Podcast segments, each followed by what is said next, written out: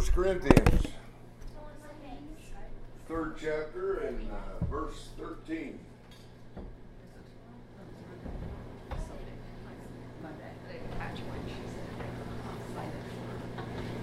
Now, I hope you're recognizing that God's correction of Corinth and his advice to the church is this is also uh, applicable to the church at Benton City. And so the discussion is in regard to the nature of the body in the first four chapters. What is the nature of the church, the body of Christ?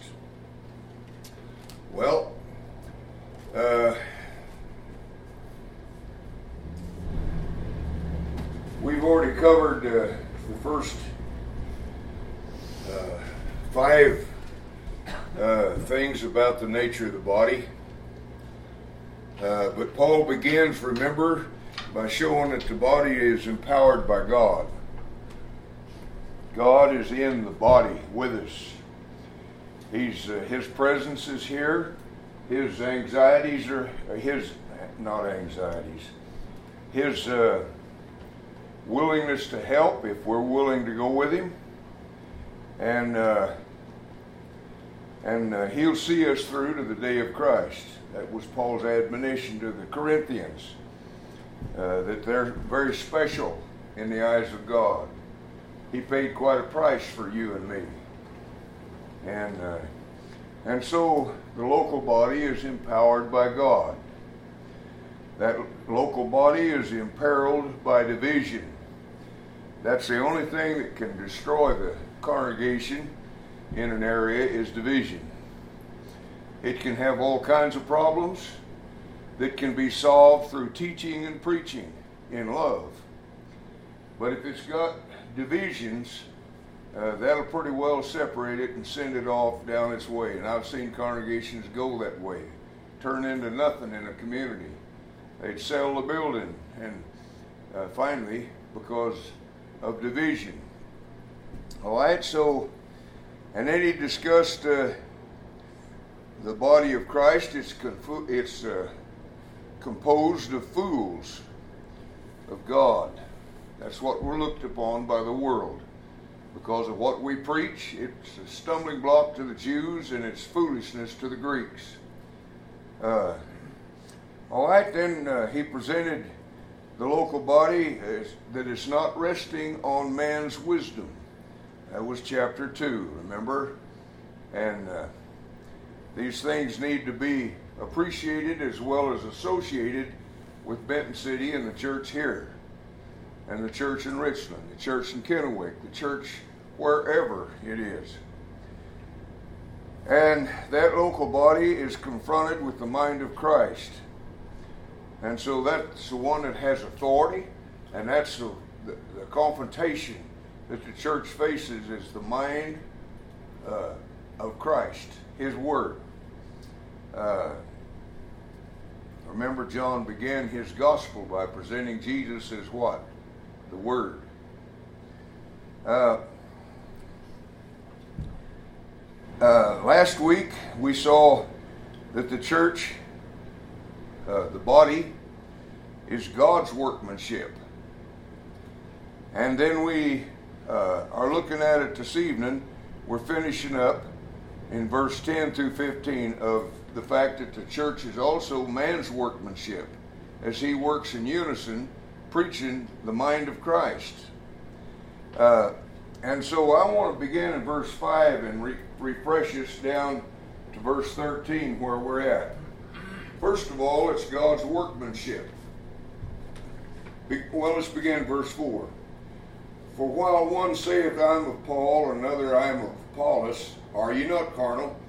And so he's proved their carnality in thinking because rather than recognizing that they're the body of Christ and they follow Christ and uh, the mind of Christ, here they are separated and following men.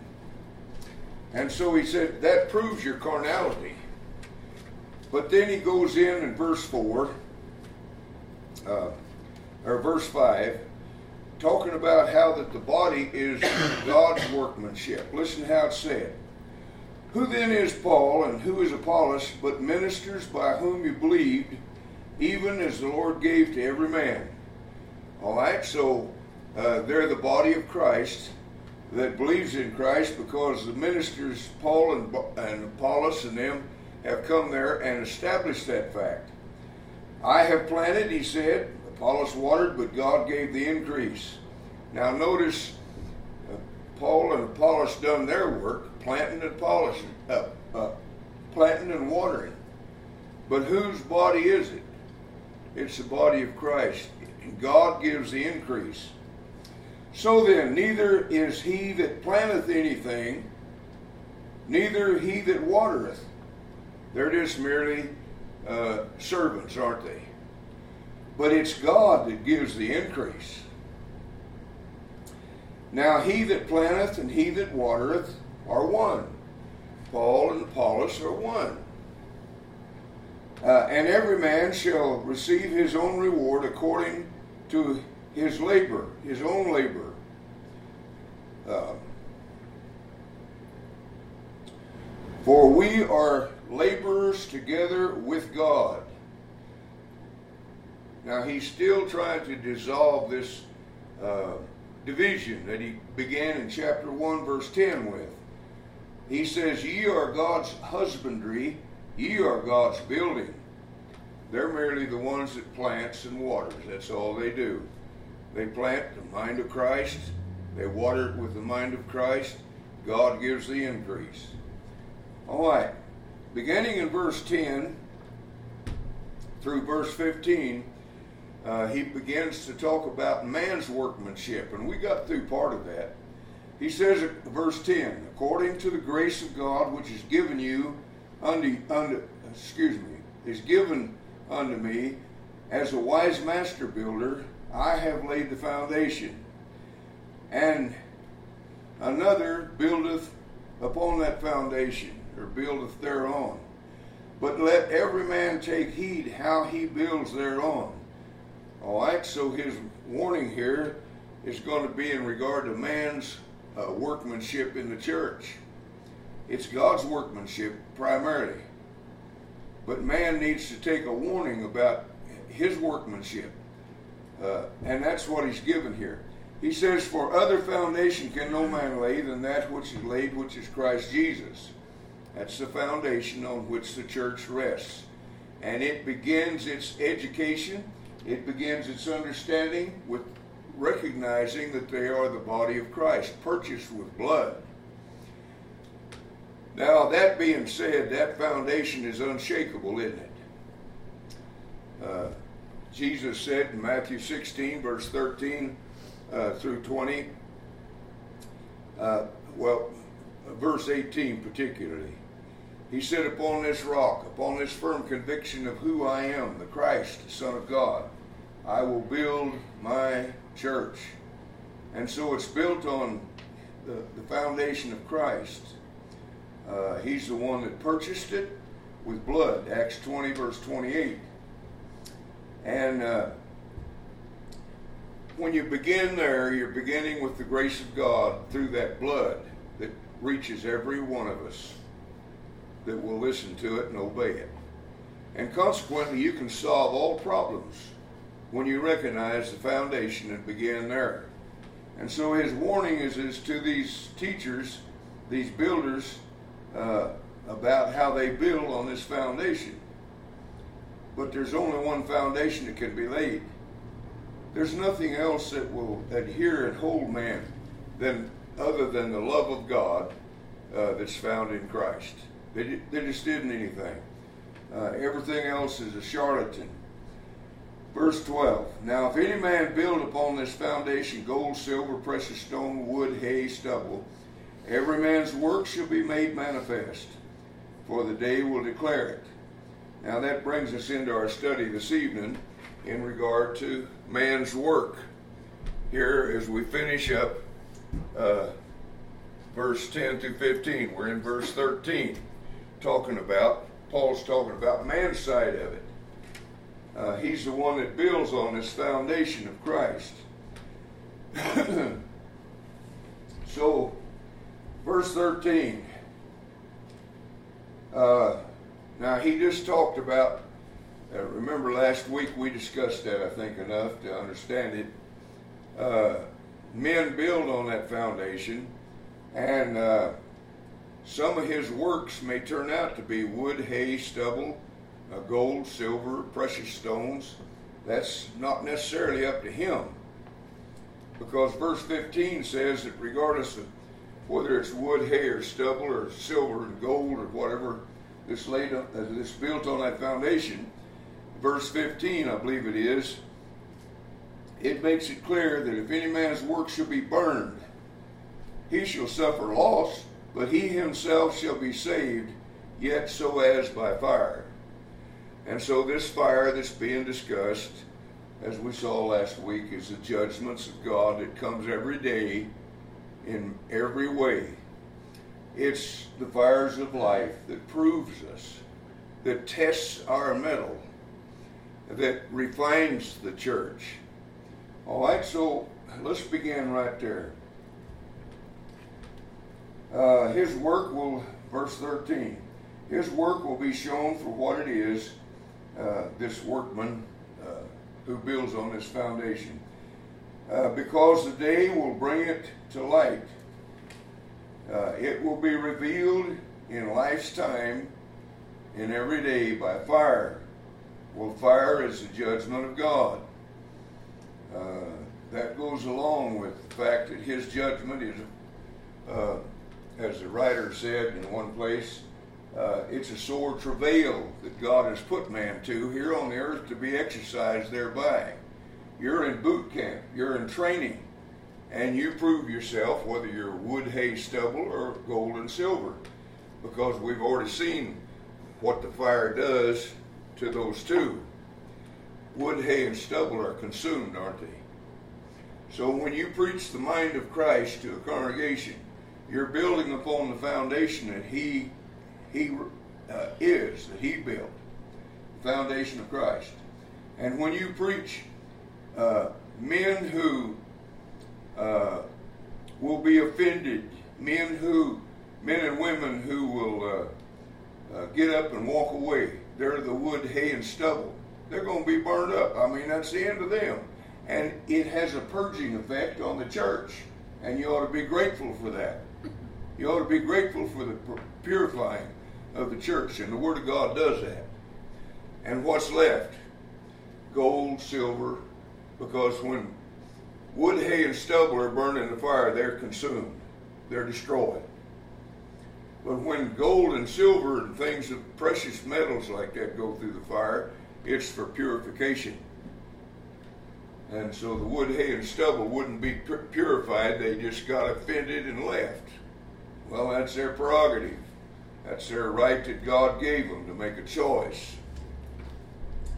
And so it'll be revealed with fire, and the fire will test the quality of each man's work.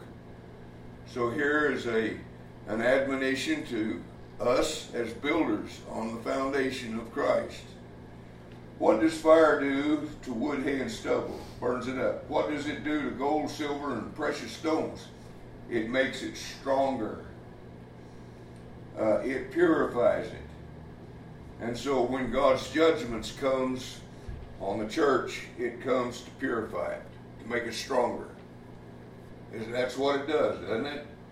We weep our tears over different things that come upon us in life's way that God allows, and uh, maybe sins directly, I don't know, uh, in every case, but Nevertheless, that's his program. And it brings tears and heartache sometimes. But when we reason through it, we can see that it has strengthened us because we've come to see some things that we didn't see before the tears. You know, tears brings you to uh, to the bottom, as it were, where you can figure out what the problem is. A lot of times you don't want to deal with the problem until the tears come. And so uh, fire doesn't hurt the church, uh, it purifies it. And so we lay the bricks there. The Lord sends the fire, which would be judgments, temptations, trials, tribulations, all of such we read about in the scriptures. that it burns up if it's wood, hay, or stubble. Uh, and uh, uh, we're sorrowful about that. That has to happen. But we're very glad about it that it did happen uh, because uh, we're sorrowful that they were wood, hay, and stubble. We that hurts, uh, but that's their choice. But aren't we grateful the church was purified and is purified by the fire? God is observing what goes on here in Benton City. Now, He's not going to come and pat you on the back and tell you all He's doing and all His plans. But by faith and His love that caused the, the cross to be erected in the first place for you and I, He is concerned about the church. He done told the Corinthians, God will see you through to the day of Christ, to the day of judgment. He'll, he'll, and we read in other places a little bit about that seeing us through. He won't allow you to be tempted above that you're able to bear, but will, with the temptation, give you a way of escape if you want it. Otherwise, you turn out to be wood, hay, or stubble. And so, we're grateful the church was purified by the fire. And uh, we really know who are the saints, then, don't we? After the fire. The spiritual brothers and sisters. They're the ones that continue in serving the Lord and worshiping God. Others get their feelings hurt and puff off like a, uh, a big old toad, you know, all puffed up and acting like somebody ought to be whooped. It caused them a little grief. Well, the truth is going to cause problems. Let me suggest something to you. Uh, it's not in our lesson necessarily, but let me suggest something for your own private notation as you're reading the scriptures. Did the Lord insult people? He's our example. We're to follow. Did he insult people? What about the woman, the Gentile woman, who was considered dogs by the Jews? They weren't supposed to go into the Gentiles' house because they were unclean. All right, what about that Gentile woman? She came to Jesus uh, seeking uh, uh, some help uh, over a sickness or something, uh, some of his power. And uh, what did he say to her? He asked her a question that would be insulting any to anybody else. He said, "Is it right to give food to the children to dogs?" What did he just call that woman? A dog. Why did he do that? He was testing her faith. She was going through the, one of the trials of life. Uh, she could have got puffed up. You call me a dog. Well, I'm out of here. I ain't going to put up with this. But what did she do? She proved her faith. She said, Well, Master, even the dogs eat the crumbs that fall from the, from the man's table. She showed humility to the nth degree. But my point is, is it wrong because the preacher or the teacher in class offends somebody with the truth? It's got to come, and it will come, because that's how the church is purified by the mind of Christ that Paul's already presented in chapter 2. When we present the mind of Christ as a builder on the foundation of Christ, as we build with the Word of God, we're going to offend people. You ever seen a preacher do a fancy dance around the truth, trying not to offend anybody? If you preach baptism, what's it going to do to a hard headed Baptist? Well, I'm out of here. I've heard enough of this crap and out he goes. And so there's no humility there. There's no, like the uh, Gentile woman, she's very humble. She said, We may be dogs, but even the dogs eat the crumbs. And she wanted the crumbs, at least the crumbs from the Lord. Well, she got it. She got what she was looking for. Uh, another time, and I, I, forget where it's at, but it's in the Gospels. Uh, Jesus was uh, uh, fencing with the Jews with the Word of God, and he spoke in parables. It was prophesied that he would speak in parables. And the apostles, they gathered around Jesus with clenched teeth. You can see it in the text. As they judged him, and they said, Don't you know that you offended those Jews? He said, Yeah, I know. I, they needed to be offended. Is there some people need to be offended? Yeah, there is. It starts in the home, doesn't it? You offend them little knotheads, don't you? You bring them into reality of who's running the household, or else they run the household, don't they? and life is that way to teach you uh, respect and regard. Uh, and so Jesus offended the Jews, and he knew it. He done it on purpose to do that. You're either offended by the truth or you obey it. One of the two. One of the two. You either humble yourself to the truth, as Peter said in 1 Peter 5, verse 6, humble yourself under the mighty hand of God, that he may exalt you. And part of that humbling is like that Gentile woman being called a dog and like those Jews being offended at what the Lord told uh, told them. You remember he told them how that uh, they were the ones who were husbandmen over God's vineyard that he planted and built a water tower and provided everything in that vineyard. Uh, as God provided the truth of his plan in the Old Testament all the way through. And the Jews were chosen by God to be just that husbandmen uh, in his vineyard. And you remember how Jesus told about how that the Father sent back servants, one at another, uh, one at a time and another. And what did they do to those servants? They said, let us kill them, get them out of the way. They wanted to take over God's heritage. They, if God had revealed himself real clear in the Old Testament, they would have claimed credit for, for bringing about salvation.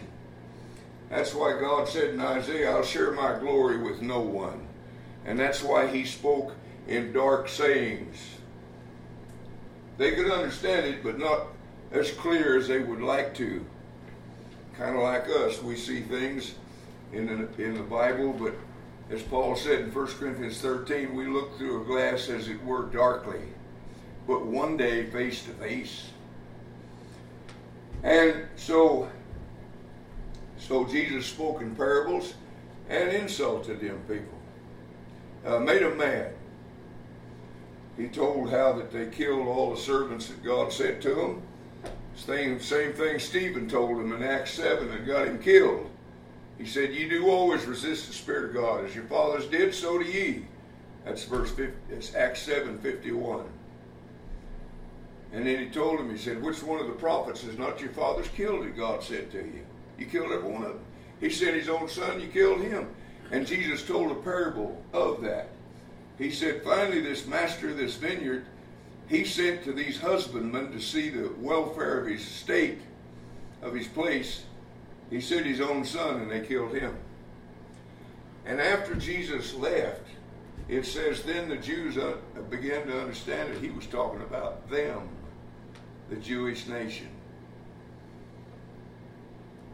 All right, so uh, don't get all upset with a preacher that's up here and offend somebody. He didn't do it to run them off.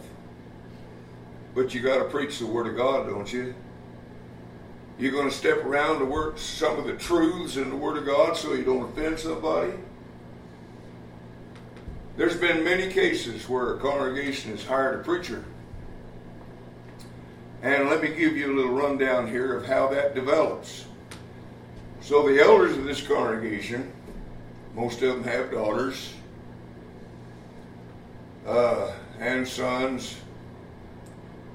And so they've hired this preacher. They get him off in private in the office and they say, Now look, Uh, we're glad that you're here. We want you to work with us. But kind of walk around divorce and marriage and remarriage and all that stuff because we have these problems here. We don't want to offend anybody. You see the point? And so we got to get over this idea of politically correct nonsense and this offending someone. Okay, I got that out of my system. Let's go back to our text here.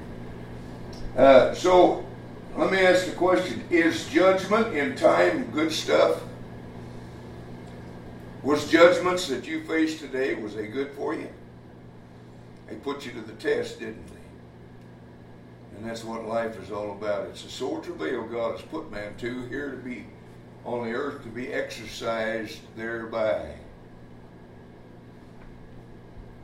All right, so judgment in time is good stuff. Trouble is good stuff, isn't it? When trouble comes. The man that's able to stand in the day of trouble is the man of God, isn't it? I mean, when death comes, when trouble comes in any way, I just mentioned death because that's generally uh, the hardest thing that this world has to deal with is death. It's amazing to me how God looks upon it. He rejoices in the death of his saints, but we're down here, boo hoo, hoo hoo and we ought to be rejoicing. We ought to be tickled to death when a brother departs, shouldn't we?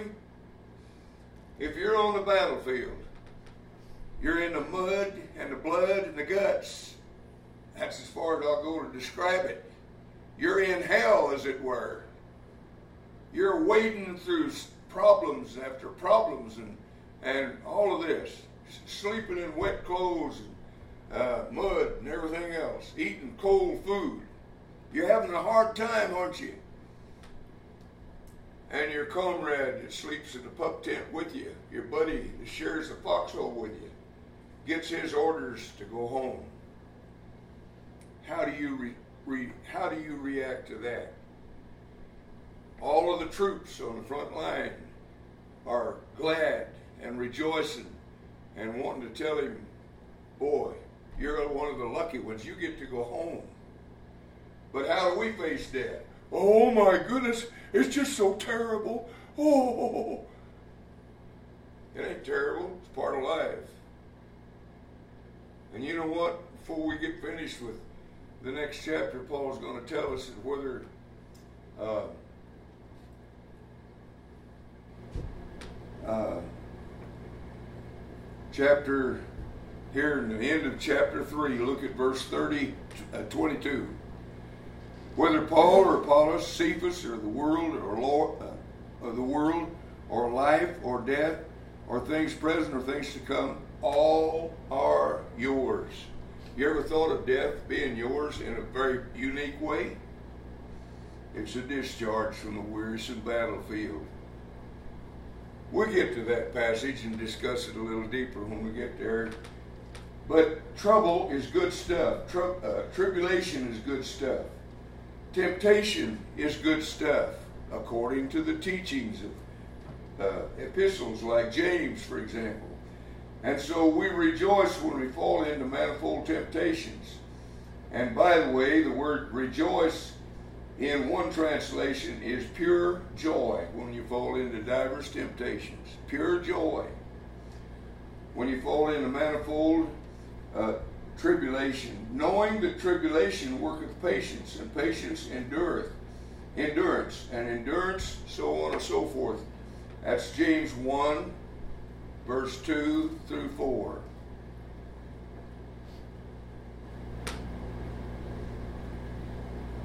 But what happens to the worldly people that come into the church and, and God tries the church there in Benton City with fire?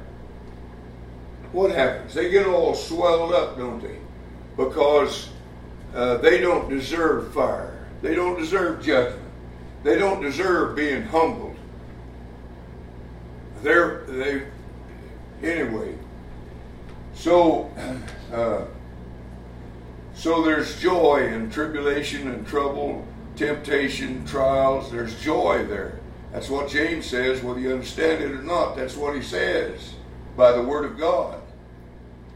And here's why because of the outcome, not because it feels good. There's a lot of things that hurts pretty bad. Uh, if we lose a loved one, uh, I'll just mention that here, uh, right here at this point. We're going to feel bad. Why? Because we're selfish. We didn't want them to leave. We, we didn't want. We don't want to miss their daily activity around us. If they're a husband or a wife or, or whatever, we're jealous. Uh, we're uh, selfish. That's what tears generally are: selfishness. But once we shed the tears, then we can see daylight, can't we? And so, uh, so there's joy in tri- tribulation and, and temptation and those things that James mentions uh, because of the outcome and not because it feels good. Only a pervert person rejoices in the way trouble feels. That's a pervert. That's what they call him.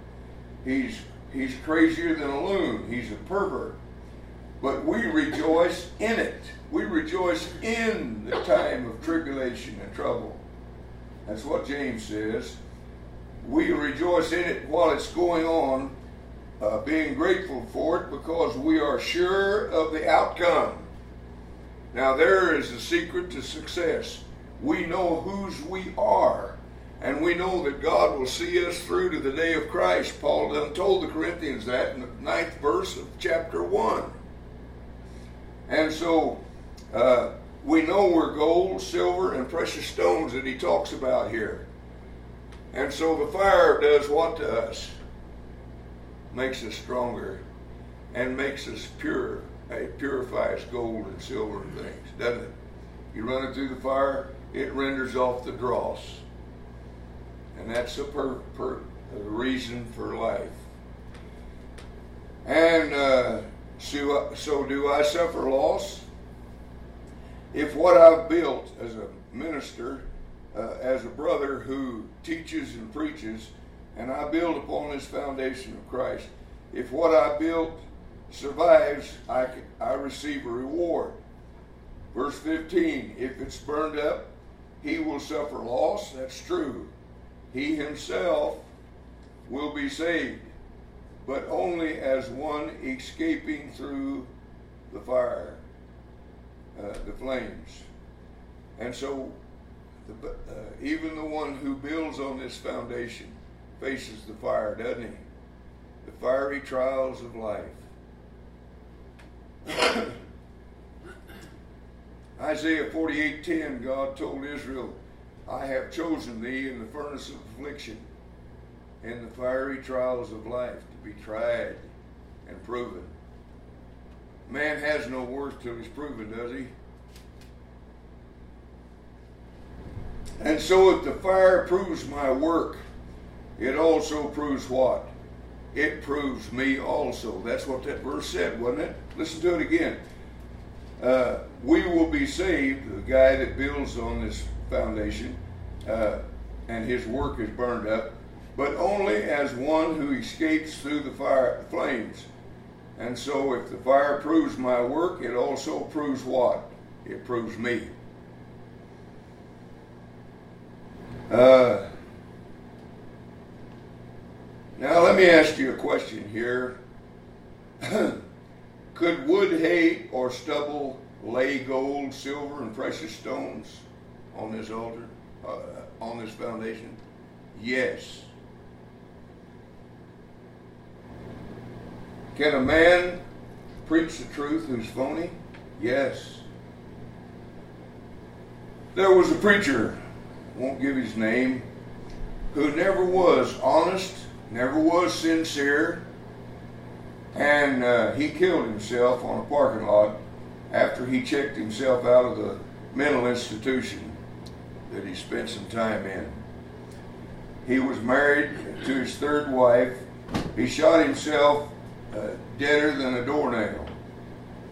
Uh, he was wood, hay, or stubble. It's like mentioned here in the text. But do you know that there are nations that now know Christ because of people he won to Jesus?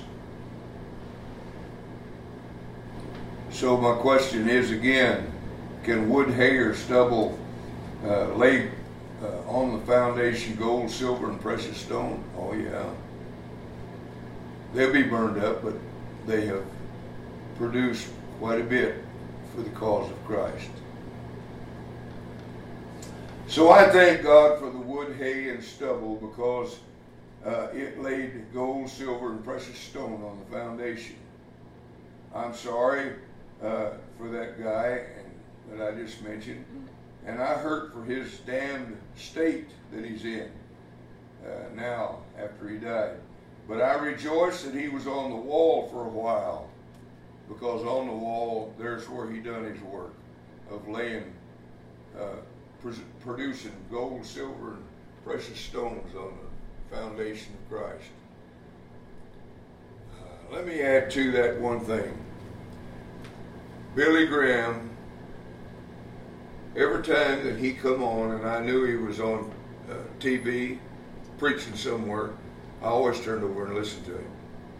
And the hair would stand up on the back of my neck as he preached about the love of God. Now, he didn't preach all the truth because if he did, he wouldn't have the standing that he had in the nation. You see, he rallied in different places like Seattle, uh, Los Angeles, Chicago, and he had forerunners that went out ahead of him, uh, and they'd go into a city and they would gather with the uh, uh, ecumenical council of churches.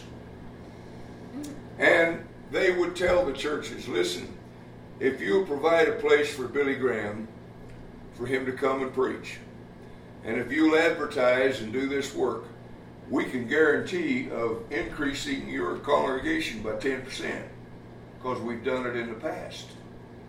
That's our protocol. And so they would convince a city like Seattle, uh, all the churches there, to get together and pay the tariff and rent a ballpark or whatever for him to preach in. And Billy Graham knew that if he ever preached the truth about the one church, the one faith, her doctrine, uh, the oneness of religion of Ephesians 4 4 through 6, if he ever preached that, he would lose his standing like that. Because he's got to preach and when he finished his preaching, what did he say? Go to the church of your choice. Is it your choice? There's only one church. And if you don't adhere to that one church, you have no hope. But he always said, go to the church of your choice. So you see, Billy Graham knew where to step off at. And I'm sure he justified his conscience by saying, well, I don't preach all the truth, but I, I preach about Jesus uh, and the love of Jesus, and uh, and uh, he felt like that he was doing a good work for the Lord. Well, there's probably a lot of people that considered what he said about Jesus and was saved and become later around the world become gold and silver and precious stones. But he himself would, would be burned up because he wasn't faithful. He wasn't faithful. All he was faithful preaching about the love of God as far as a sacrifice was made and cross was resurrected, but that was it.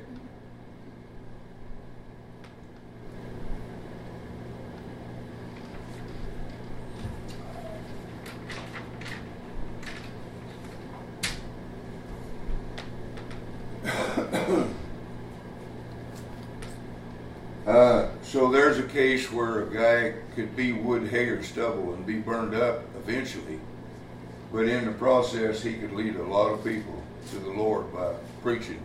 When Billy Graham preached, I just rejoiced that he was up there before billions of people. Maybe not in that particular audience, but around the world as they saw that. And I like to hear a mention about the cross and about Christ. Didn't don't you? I rejoice in that. Even if the guy is a charlatan, even if he is a Baptist and doesn't believe in baptism and has never been saved, still in all, you can't help but rejoice when men uh, point out the highlights, the very highlight of life itself, the sacrifice that was made for us. So, uh, so there'll be probably thousands of people in heaven because he was on the wall for a while before he went crazy and killed himself. So don't dare make a judgment uh, saying something like, uh, that guy's wood and I'm not going to convert him. A nation may not hear as quickly because you discriminated in that one case. You, how do you know? And so this text says that you don't judge, you just build. You're a builder, not a judge. It's none of my business what you do with the truth. It's none of my business. It's none of your business what I do with the truth. Except you probably wouldn't listen to me if you thought I was walking contrary to what I taught. That's a hypocrite. But nevertheless, we're not judges. We're brothers. And that's what Paul addressed these people uh, with, is the fact that we're brothers. We're brothers in a kingdom. We stand together, we fight together, we help heal, we help wrap one another's wounds and stop the bleeding best we can. But we don't judge.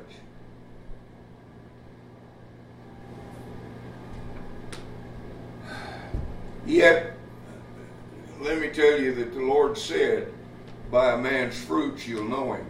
Now, you can know somebody without judging them, can't you? You know a guy's got, we know Abraham, don't we? We know him to be a liar too, don't we? We're not judging him. We just know the facts of him. Well, we know one another too, don't we? We know things about one another. We learn things about one another. But above all of the problems and the difficulties that he's having and we're having and we're all having together, we love him. Why? Because they were created in the image of God. And of course that gets us into First John, doesn't it? We love because he first loved. All right. And so you don't judge the character of uh, the man's work that is working to put this uh, on this uh, foundation that he's uh, building on. Uh, you just lay the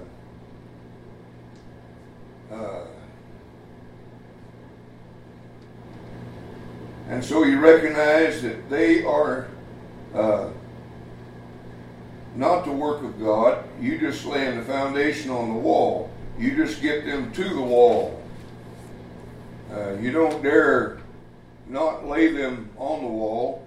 Uh, you don't make judgments that this guy is wood, hay, or stubble, and you don't even uh, t- attempt to try to teach him. That's not your decision to make.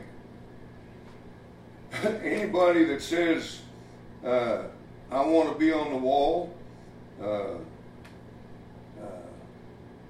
Work with them as best you can and trust God's judgment to reveal what they are like. And so, anyone uh, that wants to be on the wall, wants to be on the foundation, uh, we ought to be willing to teach them. I've said this before, and I think it's a very striking statement uh, that gets people's attention. But if the biggest whore in Benton City came through that door and I preached for the next thousand years, I would try to greet her with the utmost dignity every time she came, even though she may never obey the gospel. Because it's not my business to judge, it's my business to preach. And I should be glad for the opportunity to help build on this foundation. So here's man's workmanship with God's workmanship. The church is God's workmanship, and we've been privileged to build on that foundation that He laid. And so, uh, if somebody wants to be on the wall, I don't judge them because of their uh, how ugly they may be, in character, it's not my business.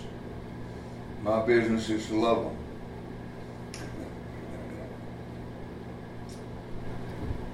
All right, so uh, so God will do the purifying of them, or He'll be do the burning up of them.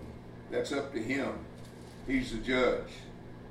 That's the same God, the same fire that purifies the gold and burns the wood, hay and stubble. So the church is not only the local body, it's not only God's work and man's work, as we've seen so far in our outline, but because it's both of these, it is the Holy of Holies. Because this is where the presence of God is. And we've had a part in bringing men and building them in this on this foundation where God is. We brought them in to the Holy of Holies, as it were. Now, Christ is the one that gave us access to the Holy of Holies, but we're the ones that invited in, in view of Christ. We brought them in. As Paul said, we're ambassadors uh, for Christ. We beseech men in, uh, in because of Christ to, to obey the gospel.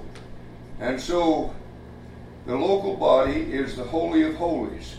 And that's verse 16 and 17. Look at it. I want to read those two verses and then we'll discuss it a little bit. Know ye not that ye are the temple of God and that the Spirit of God dwells in you? If any man defiles the temple of God, him shall God destroy. For the temple of God is holy, which temple ye are. Now, we're going to have to discuss a little bit of how that those two verses have been ripped out of their context. What's he talking about there? The most holy place in the world is the local body right here at Benton City. Now you wouldn't think that because of this old building and all of us uglies that are here. You wouldn't think that. And all of our problems that we have. But this is the Holy of Holies right here the temple of God. And Paul told the Corinthians, Know ye not? Don't you know that you're the temple of God? And so the most holy place in the world is a local body that meets on the corner of grace and faith anywhere in the world. The most holy place. And that's going to make me sort of uncritical of the local body, isn't it? Because I know that the church is the most holy, is the holy of holies. Can I criticize you and you criticize me? Well, yeah. But let's not criticize the body because it's the work of God. It's the work of man. It's the work of both of them, isn't it? It's the holy place. Verse 16. He says, Don't you know? And every time Paul says that, you know they what? They know. he said, Don't you know? He's really sort of a mockery. Uh, he's saying, in essence, you guys have forgotten this already? Don't you know that yourselves now uh, are God's temple? Now, notice that yourselves are God's temple. Who's he talking to?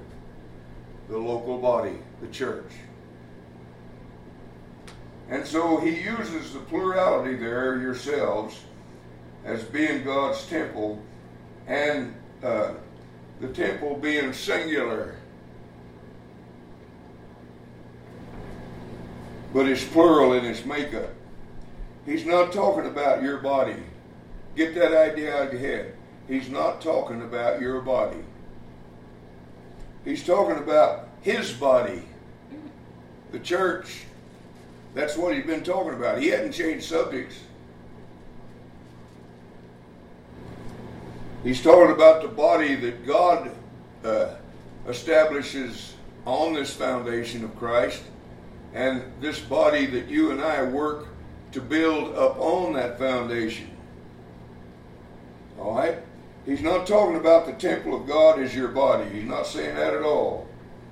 Will he talk about that? Yes. Three more chapters he'll deal with it in chapter 6.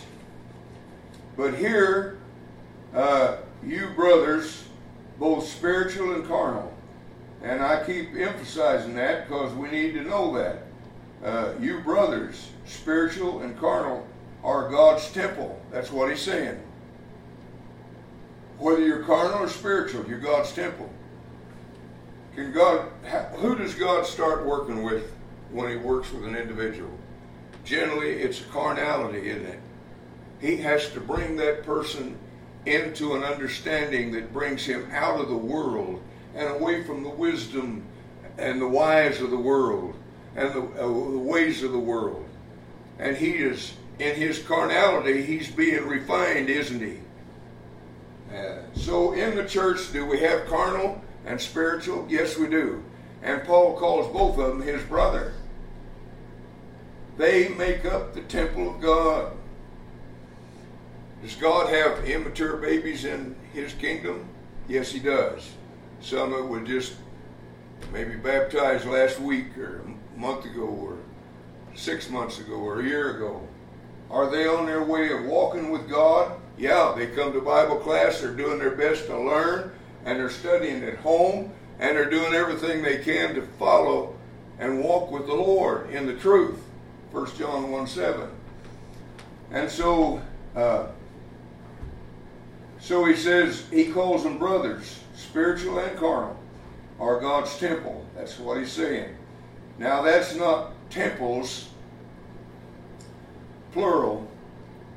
Uh, that's 1 Corinthians 6. But you are God's temple, singular. Speaking about the church. So the Church of Christ at Benton City is his temple.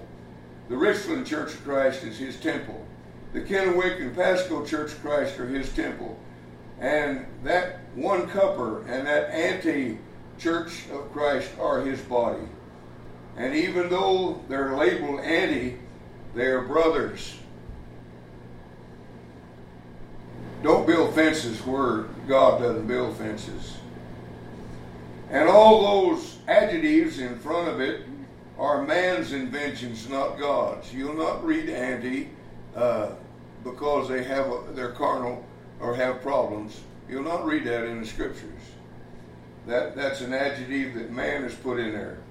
Paul didn't say, "Now you carnal brothers." He said, "You brothers are carnal." He, he lets them know they're brothers first before he mentions the problem. There's a difference. When he says brothers, he identifies with them. If he said, You're you carnal brothers, uh, does he identify with them or thrust them from him? Well, he, that kind of a statement would thrust them from him.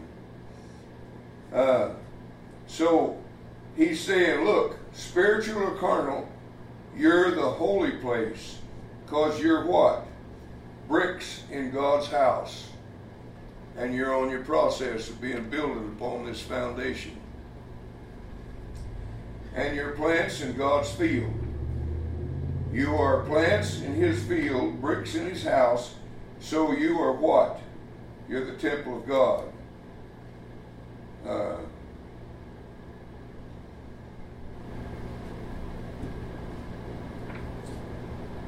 because he also has one over in. Uh, but uh, you're the temple of God. But a correction here a temple of God. Because why? Why are they a temple of God? Because God has also one over in Ephesus. He has one in Thessalonica. He has one in Colossians. And they're all the same, ain't they? They're built on the foundation of Christ. And so, uh, do they look different? Yeah. But are they different? No. Is the church at Philippi more holy than the church at Corinth? No. Because of the blood of Christ. They're all pure and clean. No condemnation to them that are in Christ. Romans 8 1. Uh, so they're, they're, uh, they're not more holier than another congregation uh, not unless the blood of Christ can be diluted. And that's the way we think sometimes is, oh, this congregation, yeah, there's somewhat of the Lord. And we talk as though God's, Christ's blood is diluted, that it can only, uh, it has lost part of its power. If they've been set free, born into God's family, and their sins are washed away, and they're in Christ, what's Romans 8 1 say? There is therefore now no condemnation of them that are in Christ, provided they walk not after the flesh, but after the Spirit. So it's a matter of walk, then, isn't it? Uh, so uh, his blood is not diluted because why are they the temple of God? Because of what they are or because of whose they are? It's because of whose they are, isn't it? Absolutely. That they are the temple of God. Now you may not recognize it right now, but later when you've got uh, when you've uh, got to deal with brotherhood problems, you're going to appreciate these two verses very much. If you are someday used by God to solve problems, deep carnal problems, uh, you're going to be grateful to be able to tell carnal brethren that they are the temple of God, just like Paul did. Because that gives them some self image or some uh, his image, in other words that will enable them to correct it, uh, their carnality. Verse 16 You are God's temple, and God's Spirit lives in you.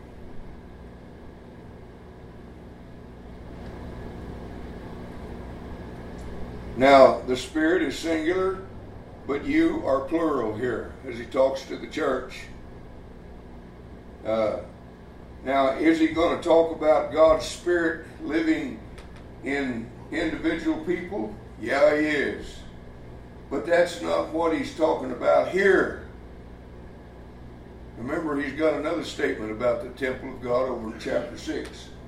He's saying here, I want you to know that the church of God at Corinth is God's temple and that God's Spirit lives in the church of God at Corinth. And so, uh, what gives the church life? The same thing that gives us life individually the Spirit of God. That's what gives us life. Now, both the church and the individual are the temples of God. Both the church and the individuals have the Spirit of God living in them.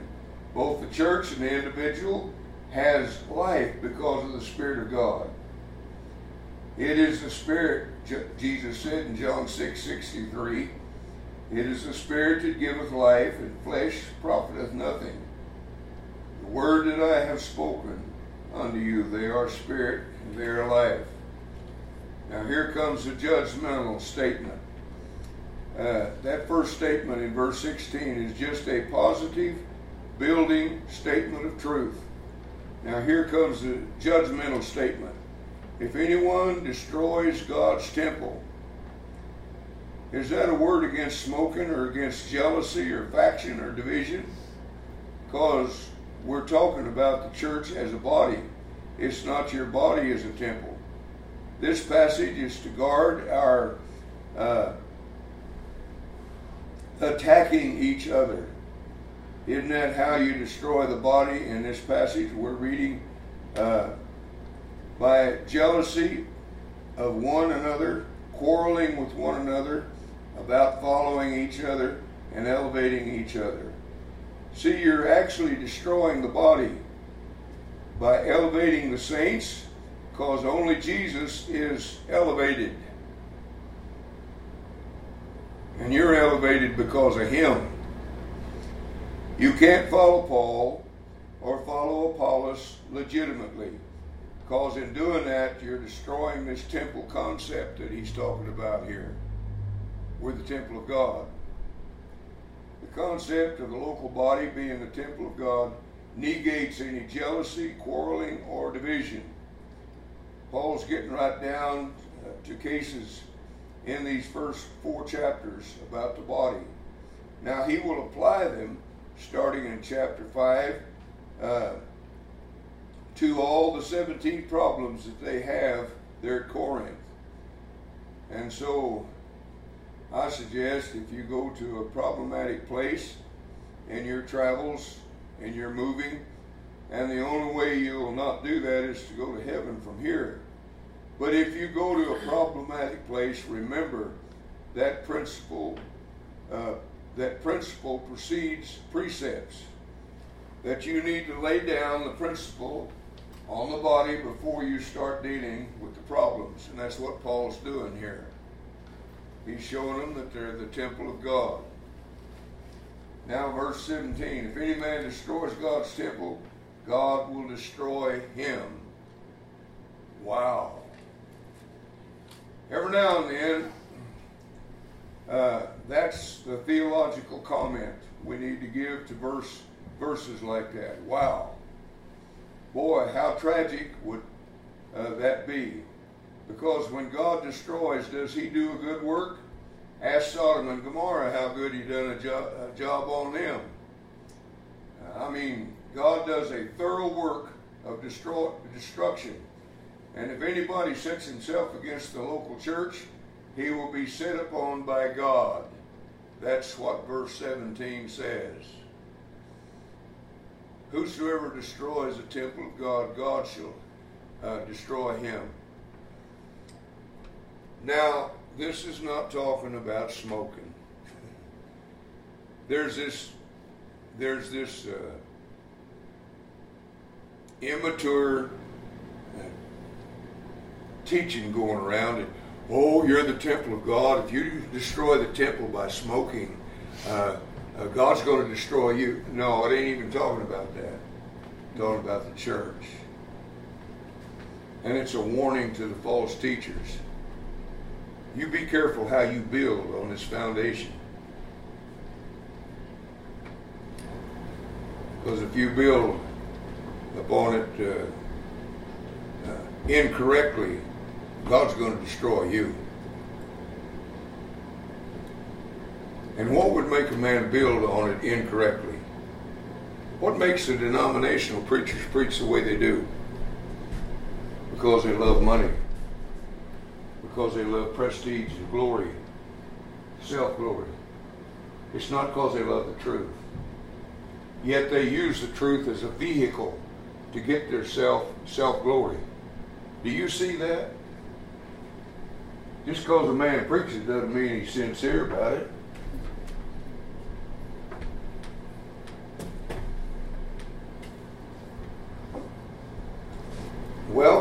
Time's up. Uh,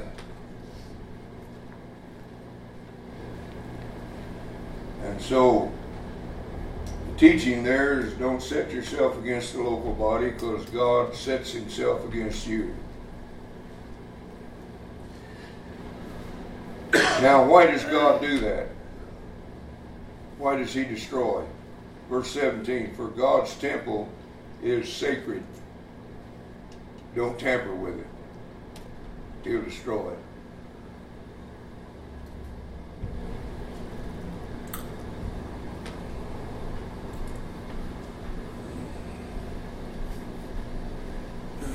What is today? 29. 29.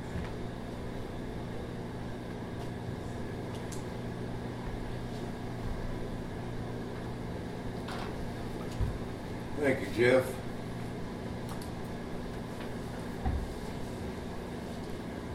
Thank you again for listening to me.